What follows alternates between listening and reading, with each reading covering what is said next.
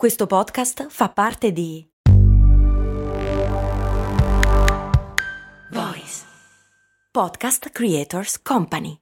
Mom deserves the best, and there's no better place to shop for Mother's Day than Whole Foods Market. They're your destination for unbeatable savings, from premium gifts to show-stopping flowers and irresistible desserts. Start by saving 33% with Prime on all body care and candles. Then get a 15-stem bunch of tulips for just $9.99 each with Prime. Round out Mom's menu with festive rosé, irresistible berry chantilly cake, and more special treats. Come celebrate Mother's Day at Whole Foods Market. La droga misteriosa, la salvia divinorum.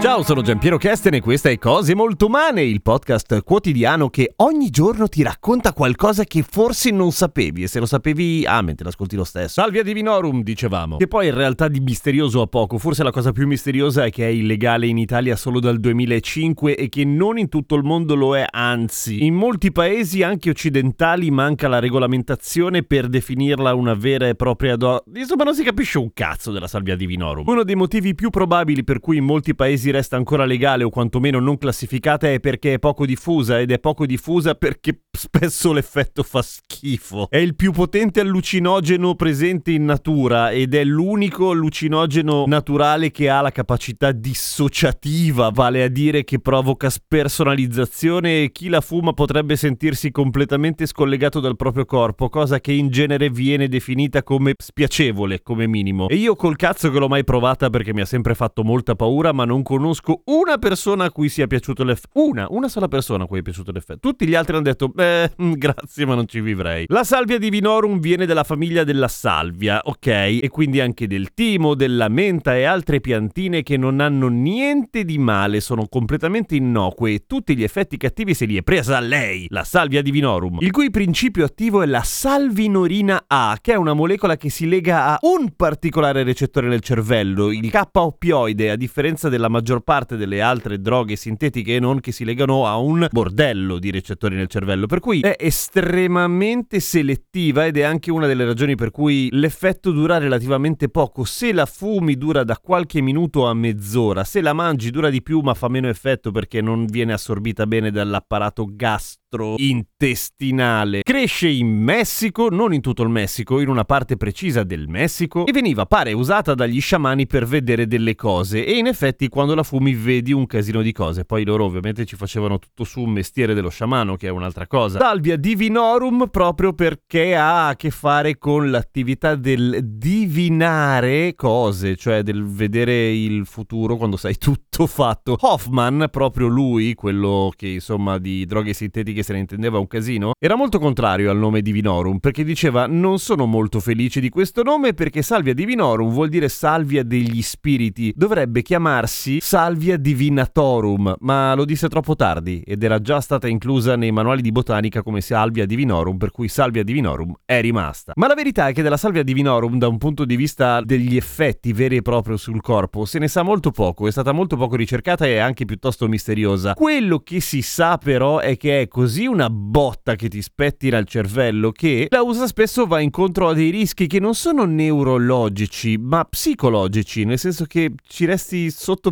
perché è come se avessi visto i mostri. Cioè li vedi i mostri, però li vedi e ci, poi ci rimani proprio male. Ma non tutti, eh, cioè nel senso non è una roba, cioè, no, non vuole essere una cosa bacchettona, è semplicemente che effettivamente per molti non è piacevole manco pucà. Per quanto probabilmente in Messico venisse usata da chissà quante centinaia di anni, la prima volta che viene registrata ufficialmente e documentata è nel 1939, quando l'antropologo Jean Bassett Johnson la trova, probabilmente se la fuma, la prova e dice e ne scrive. Quindi al di là della legalità o meno, se siete di quelli curiosoni, ecco, e piano, pianino, potrebbe far cagare. A domani con cose molto umane.